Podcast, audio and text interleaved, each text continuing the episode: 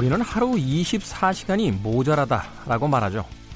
잘 시간이 부족하고 일하느라 가족과 보낼 시간이 없고 보고 싶은 얼굴도 잊고 지내면서 하루가 어떻게 가는지 모르다가 연말이 되면 와 벌써 1년 다 갔어 하면서 놀라워합니다. 지구의 자전 속도는요 아주 조금씩 지금도 느려지고 있는데 하루의 길이는 10만 년에 1초씩 늘어나고 있다고 합니다. 이 계산대로라면 3억 6천만 년 뒤 우리는 25시간의 하루를 갖게 된다는 거죠. 그때는 어떨까요? 하루가 25시간이 되면 과연 지금보다 더 여유 있는 삶을 살게 될까요? 김태훈의 시대음감 시작합니다.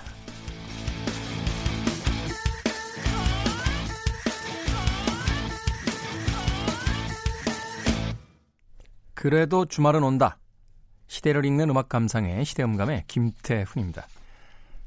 사람들이 왜 그런 이야기 많이 하죠? 하루가 왜 이렇게 짧냐? 라고. 행복한 거예요. 예.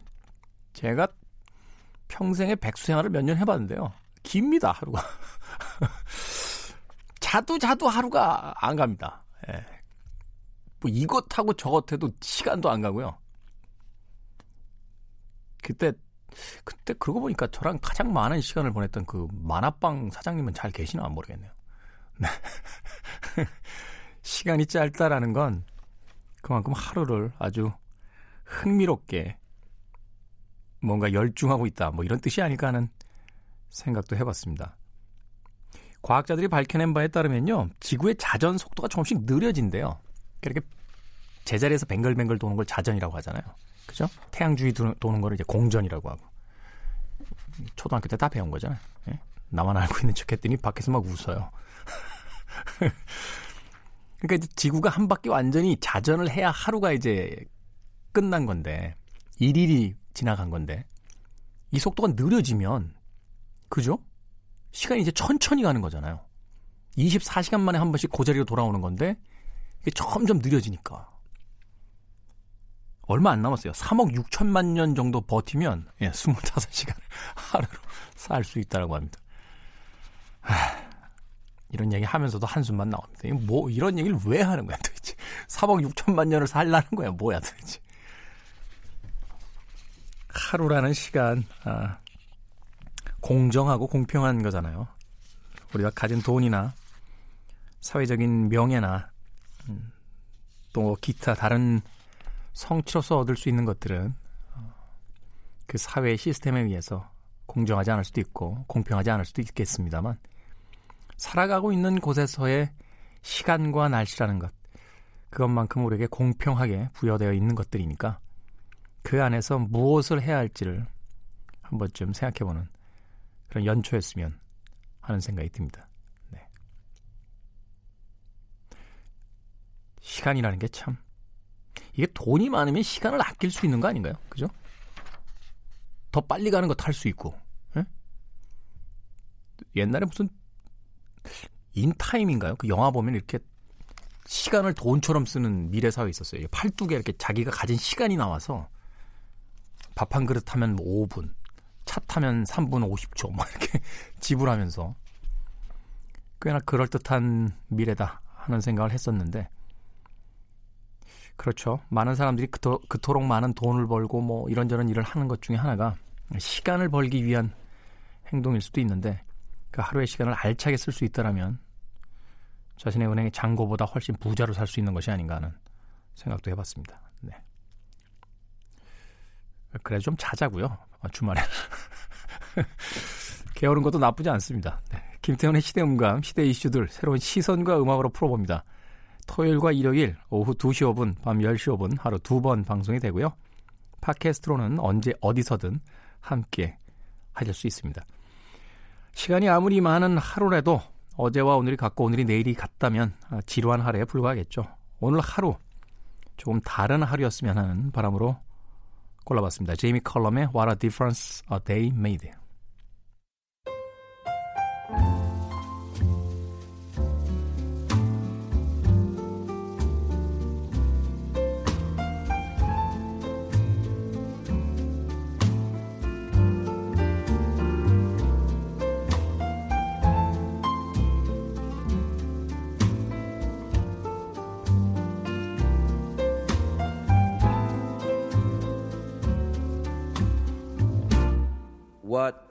Difference a day made.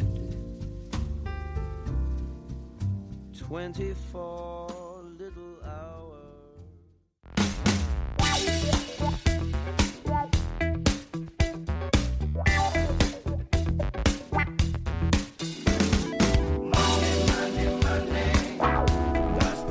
인생은 B와 D 사이의 C다. 프랑스의 작가이자 철학자 장폴 사르트가 남긴 유명한 말입니다. 다시 말해서 인생은 birth, 삶과 death, 죽음 사이의 choice, 선택이다. 그냥 그렇게 이야기하시면 될 걸. 자, 올해도 우리는 수많은 선택을 반복할 겁니다. 이 시간 다른 건 몰라도 돈에 관해서만큼은 헛발질을 줄이고 좋은 선택을 할 수 있도록 경제 감각을 키워드리겠습니다. 돈의 감각. 경제 전문 크리에이터 유튜브 채널 슈카월드의 슈퍼 진행자 슈카 전석재 씨 나오셨습니다. 안녕하세요. 안녕하세요. 그래서 길 다니면 사람들이 알아보죠. 전혀 못 알아보고. 그- 그렇게 돼요. 조금 있으면 이제 많이 알아보실 거예요. 제가 그 이 녹음하는 중간에 어, KBS TV에서 이렇게 섭외 당하는 것도 제가 방금 봤잖아요. 곧 TV에도 진출하시고 KBS에서도 이렇게 많이 밀어주는 것 같은데 아, 올해 열심히 하겠습니다. 열심히 하세요. 전 한 10년 했는데 어, 한 1, 2년 잘 안 나갔더니 금방 잊혀져가지고 예, 아무도 못 알아. 이- 이것도 나름 편하긴 합니다. 자, 우리가 학창 시절 경제 시간에 배운 그 좋은 선택 거기에는 이제 기회 비용이라는 단어가 꼭 등장했던 것으로 어, 알고 있는데 이 기회 비용, 그러니까 우리가 뭔가를 하나 선택할 때 무엇인가 하나는 포기해야 된다라는 거잖아요. 네. 이 선택을 잘하기 위한 기회 비용을 최소한으로 줄이기 위한 어떤 팁을 하나 주신다면 뭐가 있을까요? 일단 기회비용을 따지는 거는 우리가 모두 그래도 어느 정도는 익숙하신 것 같은데 가끔 보면 매몰 비용을 좀 생각을 잘 못하시는 분들이 계시는 것 같아요. 매몰 비용. 예. 이미 들어간 비용은 사실 버려진 비용이거든요. 쳐다보면 안 되는데 음. 과거 게 너무 아까워서 그거에 얽매여서 현재의 선택에 많은 영향을 주는 게 대표적으로 경제학에서 매몰 비용이라는 표현을 쓰는데 요 요거 중요한 중요한 개념이에요.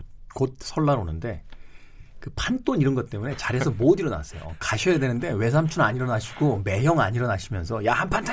하는 순간 이제 명절 전이 날아가면서 집안들 어른들끼리 싸움 시작하시게 되는 건데 그죠? 우리가 뭐 몇 시에 일어나겠다라고 하면 이제 들어간 비용 생각하지 말고 일어나야 되는데 이 매몰 비용에 이제 얽매게 되는 경우가 있다. 아, 이게 사실은 머리로는 다들 아시는데 이 마음으로 일어나기 힘드신 거죠. 그게 자영업자들 입장에선요. 사실은 매장을 얻어서 인테리어 비용도 들어갔고 초기 투자 비용이 들어갔는데 한 3개월 해봤더니 아 내가 생각하지 못했던 변수가 있어서 아 이거 답 없구나 하는 생각이 들어도 사실은 바로 못 빠져나오는 거 아니에요. 그게 이제 매몰 그렇죠. 비용이 있기 때문에 네. 그죠? 그 거기서 이제 들어간 비용은 지금 당장 투자 비용이 있으니까 조금 더 버티면은 뭐 미래가 좋아질 수 있다. 이제 이렇게 되면은 투자의 개념으로 접근할 수가 있는데요. 이제 완전히 상관이 없는 경우에 우리의 삶에서 상당히 그런 경우가 많이 있거든요. 지금까지 더 좋은 선택을 할 수 있는데 하, 뭐 내가 지금까지 투자한 게 얼마가 있는데 뭐 회사도 마찬가지입니다. 회사에서도 야, 내가 마케팅에서 지금 몇 년을 있었는데 뭐 기획으로 오라 그런다. 그럼 기회에서 더 좋은 기회가 될 수도 있지만은 아까운 뭐 그런 경우가 있을 수 있는데 현명하게 잘 판단을 해야 되지 않을까. 이야기 듣다 보니까 이게 경제 용어일 뿐만 아니라 연애 용어인 것도 같아요. 아, 예. 매몰 비용 때문에 못 떠나는 경우가 가끔 있습니다. 자, 김태현의 시대음감 오늘 돈의 감각 아, 어떤 경제 이야기 아, 나눠주시겠습니까? 예, 오늘 드릴 이야기는 명품 이야기입니다. 명품 한국 사람들 명품 참 좋아하죠. 아우, 그럼요. 네. 저도 좋아하고 싶은데요. 저도 참 좋아하는데 말입니다. 제가 한번 차보겠습니다. 이런, 이런 거 한번 해보고 싶어요. 예, 우리나라가 불황이어서 네. 얼핏 생각하기에는 명품 시장이 그렇게 좋지 않을 것 같은데 생각보다 2017년 이후로 한 28년, 19년에 걸쳐서 특히 백화점을 중심으로 명품 시장이 굉장히 큰 폭으로 성장을 했습니다. 제가요, 그걸 감각적으로 알겠는 게 뭐냐면, 최근에 어떤 백화점을 한번 갔는데요. 지하 2층, 지하 1층 그 매장들 있잖아요. 거긴 사실 이제 그 청소년용 그 브랜드들이 많고 사실은 이제 명품이라기보다는 중저가 브랜드들이 좀 많은 곳이었는데 매장 철수하거나 이제 리노베이션하고 계속 이렇게 교체되는 분위기더라고요. 그리고 나서 그 1층에 가봤더니 명품 매장 쪽이 점점 늘어나고 있어요. 브랜드가 또 새로 들어오고 있고. 그걸 보면서 아 이거 경기가 불황이라고 했는데 양극화되나? 뭐 이런 생각이 좀 들더라고요. 일단 명품 백화점의 명품 보통 비중이 뭐 30% 높으면 30%를 좀 넘어가고 있는데요. 이게 한 3, 4년 전에 비해서 거의 두 배 가까이 뛴 값입니다. 백화점 전체 매출에 백화점 전체 매출이 그 정도 되고요. 또 1, 이쪽에 1층 하나가 30%를 한다고요? 중간중간에 여러 개 껴있겠죠. 게다가 이 성장률이 높아요. 1년에 뭐 20% 이상씩 지금 명품 매출이 성장을 하고 있기 때문에 굉장히 크게 성장을 하고 있는 건데 백화점 같은 경우는 요즘에 우리가 뭐 온라인으로 이커머스를 다 하고 또 뭐 대형 할인마트에 밀리고 하니까 당연히 명품 쪽에 드라이브를 거는 거고요. 근데 사회가 받쳐주지 않으면 아무리 드라이브를 걸어도 이쪽 명품 매출이 그렇게 올라갈 수 없는데 네. 문제는 사회도 이 명품 쪽에 굉장히 호의적인 환경이 되고 있습니다. 과거에는 우리가 그 명품을 사치품으로 이제 집어넣었었는데 최근에는 이제 그런 분위기는 없고 명품이라는 것이 말하자면 이제 자신의 존재를 좀 드러내거나 증명하는 어떤 가치로서 이렇게 완전히 좀 자리를 잡게 된 뭐 그런 분위기도 좀 있어요. 그 예전에는 명품이 부정적인 이미지가 굉장히 많았는데 사치품이었어요, 사치품. 네, 괜히 보여주면 사람들한테 너 돈 낭비하는 거 아니야? 너 사치하는 거 아니야? 뭐 이런 이미지가였는데 어느새부턴가 이 특히 젊은 분들 대상으로 그런 이미지가 완전히 뒤집혀져서 뭐 긍정적인 이미지, 나를 위한 선물 요즘에 이런 표현을 많이 쓰니까 네. 뭐 이미지 자체가 좋아진 게 가장 큰 영향을 미쳤다고 보고요. 이 시장이 이렇게 확장된 데는 어떤 그 특정한 이유가 있을 것 같은데 이게 기존의 명품을 사던 사람들이 더 소비를 늘린 건지 아니면 새로운 뭐 계층이나 연령대가 진입을 한 건지 일단 명품 사는 분들을 일단 좀 조사를 해보면요. 물론 중국 관광객분들이 많이 영향을 미쳤습니다. 그걸 많이 영향을 미쳤고요. 그분을 2층 선반 다 이, 이분들이 오셨군요. 네. 한, 한 종류 다 주세요. 뭐 이런 분들이 영향을 좀 미친 건 사실인데 이분들을 빼더라도 우리나라에서 명품 소비를 조사해 보면은 20대 30대 명품이 굉장히 크게 증가를 했습니다. 20대 30대요. 네, 젊은 분들이죠.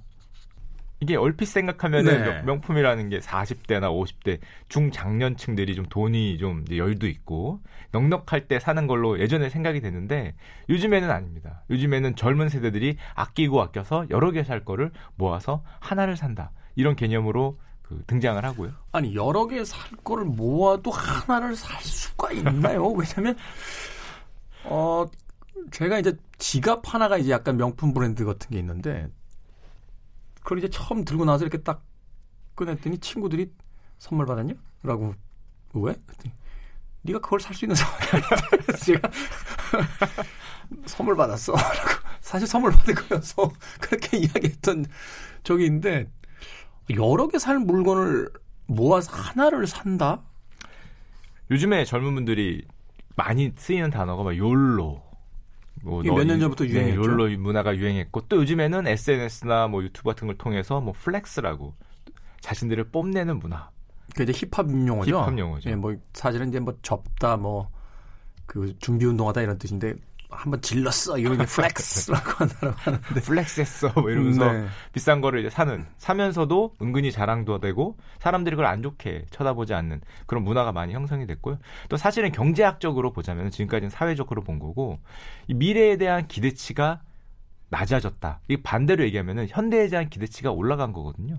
우리나라가 저성장으로 들어가면서 예전에는 뭐 100만 원, 1000만 원이 있으면은 그걸 투자하면은 미래에 큰 부가가치를 기대할 수 있었는데 혹은 모으면 열심히 모으면 뭐 집을 살 수 있다 뭐 이런 음. 어떤 기대도 있었고요. 열심히 모으면은 나도 나중에 뭔가 신분 상승이나 재산적인 상승이 될 수 있다는 기대가 있었는데 그 기대가 많이 꺾이다 보니까 아니 그럼 지금 100이나 미래 100이나 똑같으면은 뭐 지금이 더 귀한 거 아니냐 지금을 더 즐겨야 되고 지금 돈 쓰는 게 그다지 다를 게 없다 내가 보기엔 마케터들한테 지금 약간 좀 말린 것 같아요. 이 광고 하시는 분들한테 말린 것 같은 게 사실은 그렇죠. 지금 저희도 마찬가지입니다만 봉급 받아가지고 집을 살 생각을 하면 답이 없죠. 근데 이제 어느 정도 이제 마중물이 좀 생겨야 이걸 가지고 뭐 재테크도 해볼 수 있고 뭐 투자도 좀 해볼 수 있는 것들이 생기는데 제가 보기엔 이제 야 써라 그 마케팅에 좀 말린 게 아닐까 하는 생각도 좀 드는데. 이게 저성장이고 저금리고 그렇지 않습니까? 옛날에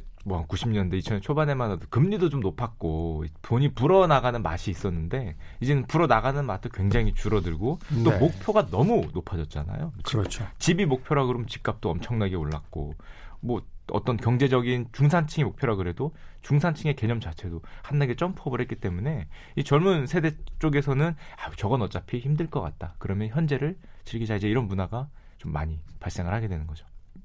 그러니까요. 제가 상대적으로 또 가난해서 그런 건 아니죠. 제가 얼마 전에 커피숍 이렇게 갔는데 그 주변에 이렇게 젊은 친구들이 많이 앉아 있었는데 야 시계나 뭐 신발 이런 게 예사롭지 않은 거예요. 그래서 어, 저 친구들은 모래스톤을 저렇게 잘 보나 그런 생각을 하면서 어, 그랬는데 아 제가 제가 너무 못 벌어서 그런 건 아닌 거죠. 아, 그, 그거 아닙니다. 그게 아니고 요즘에 문화가 많이 바뀐 거고요. 사실은 이런 삼저라는 게 등장한 지가 얼마 안 됐어요. 삼저의 시대. 삼저 시대라고 흔히 우리가 흔히 많이 표현을 하는데 사실은 저희 시대 이제 삼저라고 하면 1987년도였나요? 그 어, 유가 유가, 떨어지고, 예. 예, 예, 뭐 환율 떨어지고, 뭐 물가 떨어지고, 뭐, 뭐 네. 이러면서 이제 최초로 이제 수, 흑자내기 시작하던 수출이 뭐 그때를 이제 삼저라고 이, 이해를 하고 있었는데. 아니, 이제 뭐 선생님들이 있어요. 요즘 요즘에 삼저라 그러면은 멀리, 뭐 너무 멀리 갔구나 내가. 뭐 저출생, 네. 저금리, 저성장 뭐 이 정도를 얘기하는데 네. 이게 2008년 리만 쇼크, 금융 쇼크 이후로 발생한 개념이거든요. 네. 이 금융 쇼크 이전에는 3고의 시대였습니다. 아이도 너무 많이 낳고 성장도 높고 금리도 높고 이래서 오히려 물가를 잡는 인플레이션을 잡는 게 뭐 정권의 목표고 뭐 이러는 시절이 불과 10년 전이었는데 네. 2000딱 8년도 이후에 2010년도 뒤에부터 생- 쇼크가 온 다음에 이제 와서 돌아보니까 더 이상 수요가 증가하는 것이 잘 안 보였거든요. 음. 2000년대 중반에는 사실 중국이 많이 크던 시절이었기 때문에 우리나라가 우리나라도 황금기를 구가할 수 있었는데 딱 중국 성장이 어느 정도 완만해져 버리니까 이제 수요를 찾을 곳이 굉장히 없게 됩니다. 그러다 보니까 새로 등장한 단어들이 삼저 시대 이 등장을 하게 되고 2010년도부터 딱 등장을 하고 지금 딱 10년 됐는데요. 이제 네. 그 본격적인 여파가 한 5년, 6년, 7년 지나니까 이제 등장을 하기 시작하는 거죠. 삼저 시대의 가장 대표적인 현상 같은 것이 미래에 대한 기대가 낮아지는 현상. 없다. 미래를 뭐 포기라고까지 말- 얘기하면 좀 어렵고 음. 미래에 대한 기대를 좀 줄이고 현재의 기대를 높이는 대표적인 게 이제 뭐 flex 현상, 뭐 명품 현상, 젊은 세대 쪽에 특히 이쪽으로 지금 많이 보이게 되는 겁니다. 그러니까 인내할 어떤 이유를 잊어버렸다. 잃어버렸다. 이렇게 볼 수 있는 거네요. 그렇죠. 뭐 20대, 30대 아니면 뭐 심지어 10대까지 젊은 세대들이 예전에 비해서 특별히 애들이 더뭐 낭비하고 사치해서가 아니라 그렇죠. 사회 전체적인 성장률이 내려가고 반대로 넘어야 될 턱은 더 높아지고 있으니까 저 턱을 바라보면은 에이, 그냥 오늘 맛있는 거 먹자. 뭐 이렇게 되는 현상이 지금 발생하고 있는 거죠. 그러네요. 사실은 그 동일본 대지진이 일어난 뒤에 일본에서 저가 상품들이 안 팔리고 이제 소비가 늘었다 하는 뉴스를 본 적이 있어요. 그래서 그 뉴스 분석한 걸 이렇게 봤는데 일본인들이 참 검소하고 이제 그 이렇게 소박하게 살다가 그 지진에 의해서 이렇게 막 그 한 지역이 거의 몰락에 가깝게 무너지는 걸 보면서 이게 나 혼자 검소하게 산다라고 인생이라는 게 내 뜻대로 흘러가는 게 아니구나. 그 다음부터는 저가 물건들에 대한 취향도 버리고 더 좋은 걸 살려고 하고 더 맛있는 걸 먹으려고 하고 뭐 돈 좀 쓰자. 내가 열심히 모아봐야 지진 한 번 나면 다 사라질 인생인데 뭐 이런 어떤 약간 염세적이면서 이제 허무주의적인 그 세계관이 이제 일본에 들어오면서 오히려 역설적으로 소비가 늘었다. 막 이런 이런 뉴스를 본 적이 있거든요. 지금 우리나라의 어떤 그 경제 상황 속에서 이제 젊은이들이 겪고 있는 그 어, 생각이라든지 현실 판단 같은 것들이 우리가 조금 더 인내했을 때 더 나은 미래가 있을 것이냐에 대해서 이제 부정적이고 어, 또 희망을 갖지 않는 않게 되면서 결국 오늘의 소비가 살아나는 그 아이러니한 현상이 네, 소비가 살아난다고까지. 이게 일본이 대표적으로 삼저 시대를 우리나라보다 사실 먼저 겪은 국가지 않습니까? 뭐 잃어버린 네. 20년에서 꾸준한 저성장과 저물가를 굉장히 오래 겪은 국가인데요. 음, 일본 같은 경우가 처음에 초창기에 나라가 어려워 그러니까 성장률이 내려가면은 처음 등장하는 게 초저가 이런 단어들이 등장합니다. 초저가 가격 파괴. 이런 단어들이 등장을 하고 너무 가격 파괴로 되니까 사람들이 점점 삶의 질이 떨어진다고 느끼면서 그 다음부터는 가성비라는 단어가 많이 등장을 해요. 내가 비록 가격을 낮췄지만은 성능까지 버리긴 싫다. 나의 최소한의 이거를 지키고 싶다. 이런 욕망이 일어나면서 처음엔 초저가로 가다가 나중엔 가성비를 찾는 문화가 요즘에 우리나라하고 똑같죠. 네. 가격 파괴 뭐 천원샵 뭐 이런 게 등장을 하다가 요즘 기업들이 많이 밀고 있는 단어를 잘 보시면 가성비 있는 상품 이쪽으로 밀고 있는 걸 잘 보실 수 있을 거예요. 지금 똑같은 현상을 벌어 벌어지고 있는 건데 일본 같은 경우도 옛날에 잘 생각해 보면 일본이 명품 사랑으로 굉장히 유명한 나라였습니다. 그렇죠. 그, 어, 일본의 그 직장인들이 그, 뭐죠? 뭐, 뭐 3년, 5년 할부하면서 그백 사가지고 그거 이렇게 들고 다닌다. 뭐 이런 걸 가지고 막 우리가 좀 조소어린 시선으로 네. 보고 막 비아냥거렸던 시대가 있었거든요. 백하면은 또 일본이었던 시대가 좀 네. 옛날이긴 하지만 있었고요. 뭐 그러다 보니까 일본의 현- 이런 현상들이 뭐 우리나라에서도 지금 한 시차를 두고 몇 년 정도 시차를 두고 그대로 보여지고 있고 그러네요. 사실은 음, 최근에도 그 어디 가느라고 지하철 탔는데 제가 보니 학생들 같은데 어, 가방은 엄, 어머님 거를 들고 나온 것 같진 않은데 어, 예사롭지 않다 하는 생각을 했던 적이 있습니다. 그걸 이제 우리가 단편적으로만 시선을 그 고정시켜 버리면 어, 젊은 친구들이 이렇게 낭비하는 거야 뭐 이렇게 생각할 수도 있겠습니다만 그들의 그 소비에 분명 어떤 사회적인 이유가 있다는 것을 한 번쯤은 좀 생각을 해봐야 되지 않나 네. 그리고 그리고 생각이 드는군요. 여기서 잠깐 그 돈의 힌트? 힌트라기보다 네.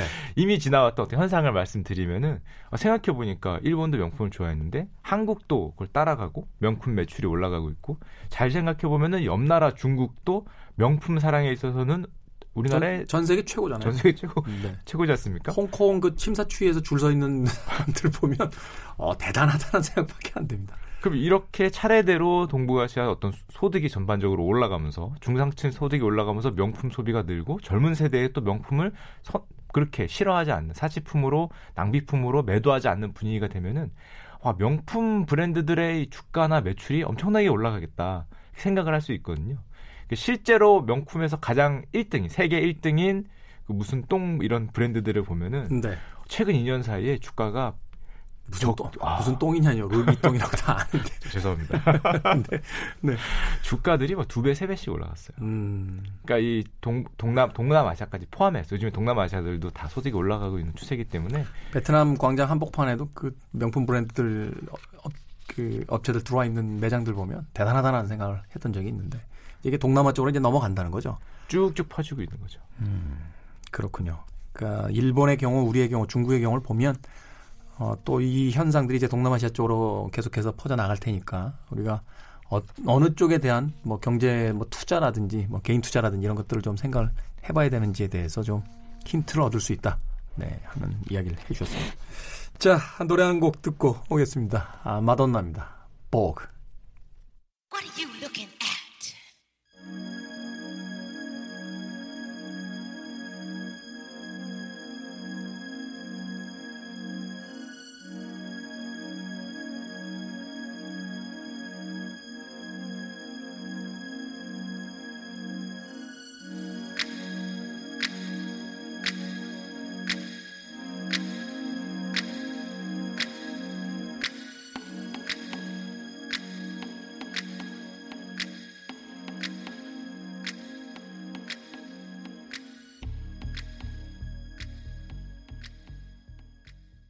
마돈나의 보그 듣고 오셨습니다.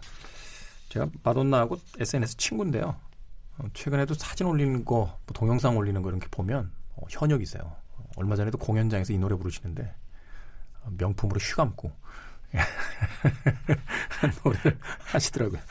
자, 김태훈의 시대 음감 경제 전문 유튜브 채널 슈카월드의 진행자 아, 슈카와 함께 우리 시대의 경제 이야기, 돈의 감각 이야기 나누고 있습니다. 자, 다음 경제 이슈 어떤 이슈입니까? 예, 이번 뉴스는 라면으로 한번 얘기해 드리겠습니다. 라면. 라면. 일본에서 발명돼서 한국에서 발화했죠. 그리고 결국 중국 대륙과 유럽까지 점령을 해버렸던데 이 라면 때문에 참 여행이 좀 행복해졌다라는 생각을 하게 되는 게요. 전 세계 어디 가거나 마트에 가면 최근에 이렇게 가보면 거의 한국 라면이 있어요. 네. 뭐 우리나라 라면이 뭐 전 세계적으로 가장 유명한 그러니까요. 그 일본에 가서도 음식점에 갔는데 그 라면을 이렇게 파는 그러니까 일본식 라면이 아니라 이제 뭐 여러 가지 한국식 라면 같은 걸 파는 집인데 그 밑에 한국 라면 브랜드가 이렇게 있고 어, 매우 맛있습니다. 이렇게 써져 있더라고요. 그래서 아, 한국 라면이 전 세계에서 그 위치가 꽤 나쁘지 않구나 하는 생각을 했던 적이 있는데. 스위스에 갔던 분들의 말에 따르면은 스위스에서 가장 높은 알프 산장에 가더라도 거기는 꼭 한국 컵라면이 있다. 그러니까 이 한국 컵라면은 사실은 전 세계 노동자들의 가장 훌륭한 어 그 요깃거리가 아닐까 하는 또 생각을 해요. 사실은 서양식 그 샌드위치 딱딱하고 차갑고 그런데 추운 곳에서 일할 때 이 국물 있는 따스한 그 라면 하나 아, 그렇죠. 맛있죠. 이런 있습니다. 네. 그렇다 보니까 이제 우리나라 라면 시장이 최근에 수출로 굉장히 잘 나가고 있습니다. 우리나라 라면 시장 자체는 사실은 내수는 별 증가가 없는데요. 사실은 웰빙 열풍 이후에 라면 한국 사람들 잘 안 먹으려고. 최근에 와서는 밀가루 음식 라면 뭐 이런 거 잘 안 먹겠다고 주변에서 선언하시는 분들 굉장히 많으시더라고요. 또 이미 전 세계에서 1인당 라면 소비량이 1위거든요. 당연히 1위기 때문에 이미 네. 너무 많이 드시고 계셔서 이미. 더 이상 증가하기는 이제 쉽지 않은 국내적으로는 그런데 문제는 한국 라면의 맛을 이제 전 세계 사람들이 조금씩 알아가고 있는 상황이었는데 안 그래도 그랬는데 요즘에 그 불을 붙이는 사건이 하나 있었습니다. 전 세계 라면 수출에 불을 붙인 사건. 우리나라의 라면줄에 아주 뜨겁게 불을 붙였는데요. 네. 아, 저는 이런 라면 잘 못 먹겠던데 요즘 한국 라면이라 그러면은 해외에 나가면 어떤 인상을 주냐면은 정말 정말 매운 라면. 너무 매운 라면. 이게 오히려 한국 라면에 물론 옛날에 우리 신라면 같은 경우에도 맵긴 매웠는데 외국 사람들 입장에서는 그래도 그 정도면 그 정도면 좀 후후 불어가면서 뭐 먹을 수 있는 라면이었는데 요즘에 우리나라가 많이 수출하는 라면들을 보면은 정말 매움의 이 극한을 달리는 심지어 한국인인 저도 잘 못 먹겠는 그런 라면들을 되게 수출이 잘 되고 있어요. 하긴 한국 사람들 참 매운 거 잘 먹는다라는 생각 하게 되는 게 제가 베트남 갔을 때 그 베트남 쌀국수에 이렇게 고수 넣어서 먹잖아요. 전 고수는 그렇게 별로 안 좋아하는데 매운 거 좋아하니까 베트남 고추를 달라고 그래가지고 한 두 조그만 접시 이렇게 나오잖아요. 갈아서 한 두 개 넣었어요. 그랬더니 거기 계신 분이 눈이 이만해져가지고 그걸 먹냐고 그래서 맛있다라고 했더니 어막그 이상한 소리 내시면서 가는 거 그리고 또 일본 갔을 때 카레 먹으러 갔는데 그 매운 거 1단계부터 10단계까지 있거든요. 그 대개 일본 분들 1단계, 2단계 드시는데 몇 단계 먹겠냐고 그래서 한 8단계? 그랬더니 그, 그 주문 받아가시는 분이 뭐라고요? 막 이러면서 어, 뭐 그랬던 경험이 있는 것 같아요. 어. 이게 얼핏 생각하면 저 같은 경우 이제 신라면 정도를 먹을 때 맵다는 맛을 못 느끼니까 한국인들은 매운 맛을 좋아하고 해외로 갈수록 매운 맛을 좀 싫어하겠다 이렇게 저도 생각을 했는데 그죠. 한국 사람들이 신라면 먹고 맵다라고 하는 사람은 거의 없는 것 같은데. 네. 근데 이제 한국인인 저한테도 엄청나게 매운 라면들이 오히려 요즘에는 해외에 나가면은 한국 라면의 어떤 특징적인 그 트렌드, 유행 뭐 이런 게 되면서 굉장히 잘 팔리고 있습니다. 그 이야기 하시니까 제가 생각나는 사진이 하나 있어요. 그 일본에서 막 이렇게 어 뭐였죠? 뭐 그 지진 올 수 있다. 막 이렇게 뭐 그랬던 것 같아요. 어 그런 시기였는데 마트에 갔더니 어 한국 라면만 놔두고 다 이렇게 물건들이 동이 나 있는 거예요. 그러니까 이제 그 밑에 이제 댓글이 봐라 한일 관계 안 좋아지니까 이제 한국 라면도 불매한다. 이렇게 썼는데 그 밑에 댓글이 압권이었어요. 그게 아니고요. 너무 매워서 안 먹습니다. 라고. 그 밑에 있던 안 매운 한국 라면은 다 팔렸습니다. 그래서 제가 야 지진이 나도 못 먹을 정도의 라면이란 말인가 이렇게 생각을 했던 적이 있는데 네, 요즘 나오는 라면들을 보면은 매운 맛이 나오면은 그거보다 한 단계 더 매운 맛이 나오고 또 네. 그게 또 인기를 끌면 그거보다 한 단계 더 매운 맛이 나오고 막 경쟁하는 거죠. 경쟁적으로 회사들마다? 매운 맛이 나오는데 그럼 이걸 해외 사람들이 도대체 왜 어떻게 먹을 수 있을까?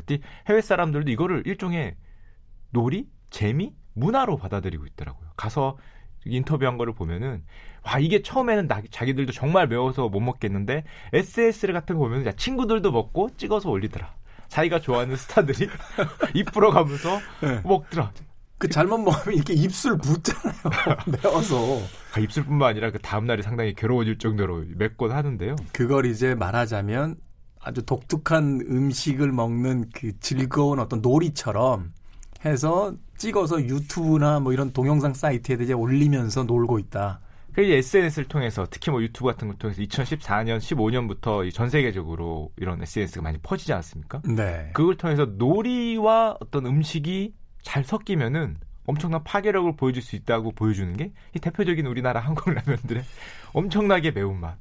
음, 이- 이해가 가네요. 왜 우리나라 그 매운 돈가스집, 뭐 매운 떡볶이집 이런 데 가면 그 벽에 이렇게 써져 있잖아요. 1단계부터 몇 단계 이렇게 돼 있고 점심시간은 피하시더라고요. 사람 많이 몰릴 테니까 2시 이후에 challenge 해가지고 10단계 돈가스를 남김없이 다 드시는 분은 무료. 그렇죠. 뭐 이렇게 돼 있고 거기 명예의 전당에 이름 올리신 분들이 자기 이름들 이렇게 적어놓고 가는 뭐 그런 것도 있어서 제가 참 먹는 거를 가지고 어, 일종의 재미있는 어떤 놀이로서도 참 활용해서 유쾌하게 사는구나 뭐 이런 생각을 했던 적이 있는데. 근데 이게 처음에는 이렇게 정말 매운 라면을 어떻게 보면 즐기는 게 단순한 단 한 잠깐 짧은 시간의 트렌드일 걸로 알았는데 생각보다 길어지고 있거든요. 음, 생각보다 길어지고 있고 사실은 라면 소비의 대국은 물론 인구가 많기 때문에 중국인데 1인당 라면 소비가 우리나라가 1등이고요. 2등, 3등 국가들이 전부 다 동남아시아에 있습니다. 아, 일본이 아니거든요.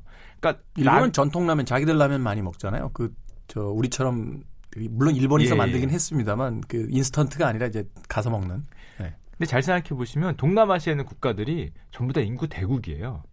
그러네요. 뭐한 몇천만 명은 기본적으로 넘어가는 어, 베트남. 베트남만 해도 거의 1억 가깝게 있잖아요. 베트남, 뭐 인도네시아, 뭐, 뭐 중국은 뭐 말할 것도 없고요. 전부 다 인구 대국인데 이 나라도 라면을 1인당 소비량이 50개가 넘어가는 라면 엄청난 소비국들인데 한국 문화가 들어가면서 이 매운 라면에 대한 인식이 굉장히 많이 올라가고 있습니다. 어, 한국이라는 나라가 한류라든지 경제에서 일종의 동남아시아의 어떤 샘플처럼 이제 자리를 잡게 되면서 그 나라의 어떤 음식 문화 같은 것들도 사실은 그 같이 들어가는 거잖아요. 그러면서 근거는 없습니다만 어, 그 나라 사람들은 바로 이런 문화를 가지고 있기 때문에 뭐 한류 문화가 발전한다. 뭐 이런 우스갯소리 같은 것들이 일종의 놀이로서 또 어, 전환이 되면서 그 소비가 또 이루어지고 있는 게 아닌가 하는 뭐, 생각도 드네요. 연애뿐만 아니라 음식에서도 이 새로운 한류 느낌이 약간 되게 강하게 들고 있고요. 네. 이러다 보니까 우리나라 라면 기업들이 내수 시장이 안 좋았기 때문에 뭐 쭉 주가도 별로 안 좋고 공장을 증설할 이유가 없었는데 이 매운 라면이 이 아시아를 중심으로 심지어 미국이나 유럽에까지 지금 파- 판매가 되고 있기 때문에 네. 공장을 증설하고 있습니다. 어. 라면 공장을 이제 와서 우리나라 라면 시장 내수 시장 성장도 안 하는데 왜 증설을 하냐 하고 보면은 이 수출. 수출이 되는 거죠. 와, 이게 정말 이 SNS나 특히 유튜브 같은 이 영향력 있는 매체들이 파워가 굉장히 크다고 느낄 수 있는 게 예전에 불과 몇 년 전까지면 우리나라는 그 신라면이 너무 매워서 약간 순하고 칼칼한 하얀색 국물 라면이 인기를 끌었을 때가 있었어요. 꼬꼬면인가요? 뭐 이런 거 있었죠. 예, 예, 예. 그 닭, 닭 고기 육수로 해가지고. 닭고기 육수. 네. 하얀 뭐 국물 열풍이다 이랬는데 그게 조금 열풍하다가 지금은 거의 다 잠잠해졌거든요. 그렇죠. 그 꼬꼬매 처음 나왔을 때가 2011년도였습니다. 그때 왜 품귀 현상 생겨가지고 그 먹었습니다 하고 막 인증샷 찍어서 올리고 했잖아요. 그때. 그게 이제 근데 2011년도였는데 약간 안타까운 게 14년도, 15년도 이후로 이런 유튜브 같은 어떤 전 세계 동영상 아니면은 SNS 붐이 불었는데 아 이런 것도 조금 더 늦게 나왔어요. 이경규 씨 그러면 어, 방송 안 하시고 지금 다른 거 하고 계실 것 같은데요.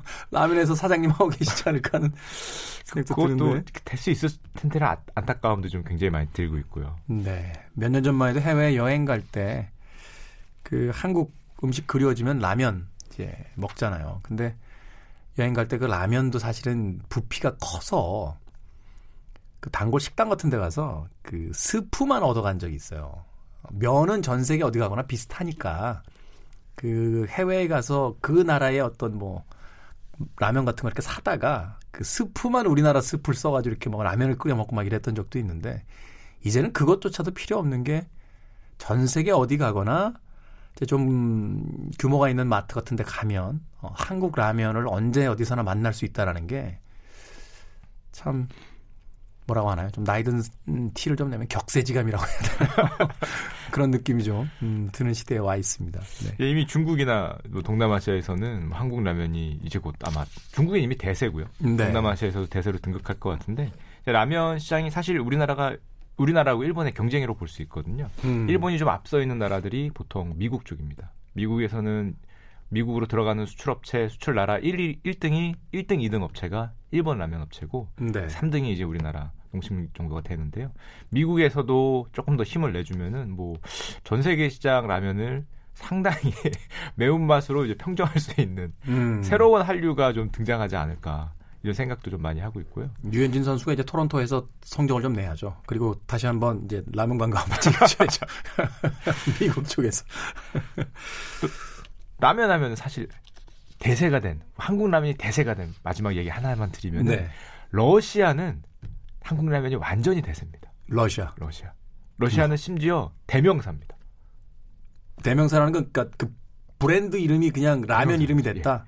우리나라 도시락 라면 있지 않습니까? 네. 도시락이 러시아에서는 어떤 컵라면을 얘기하는 거의 대명사입니다. 어, 근데 우리는 도시락 그러면은 진짜 도시락인데 그쪽은 도시락 그러면 그냥 라면이다. 컵라면, 컵라면. 어, 왜 그렇게 된 거죠? 이 점유율이 60%니까요.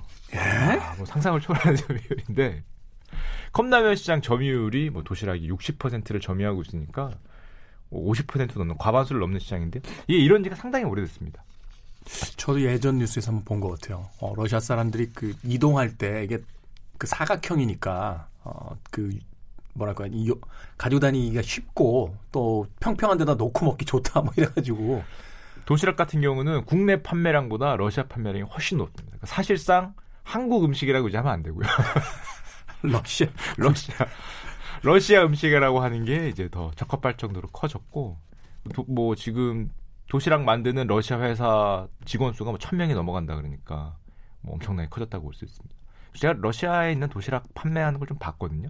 근데 맛도 우리나라하고 좀 다르더라고요. 그 마요네즈를 넣어서 거기는 먹는 게 굉장히 음, 인기라고 하는데 현지화 시켰군요. 네, 그래서 어. 제가 한번 라면에다가 마요네즈를 넣어서 먹어봤는데 저는 그냥 한국 거 먹는 자, 돈의 감각 오늘 슈카월드의 진행자 슈카와 함께 아, 명품과 라면 시장에 대한 이야기 나눠봤습니다. 아, 우리가 신경 쓰지 않고 있는 음, 이 시점에도 세상에 중추를 이루고 있는 경제 환경이 계속해서 변화하고 또 새로운 유행들이 만들어진다는 것 한 번쯤 음, 점검해 보시길 바라겠습니다. 감사합니다. 감사합니다. 자, 라면 이야기 하다 보니까 이 곡 떠올랐습니다. 예전에 라면 광고, 어, 이것도 물론 나이가 있으신 분들이나 기억하실 거예요. 형님 먼저, 아우 먼저, 뭐 이런, 이런 라면 광고 있었는데요.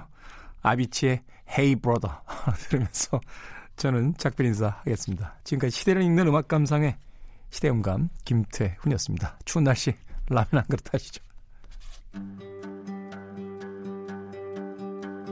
Hey, brother, there's an endless road to rediscover. Hey, sister, know the water's sweet, but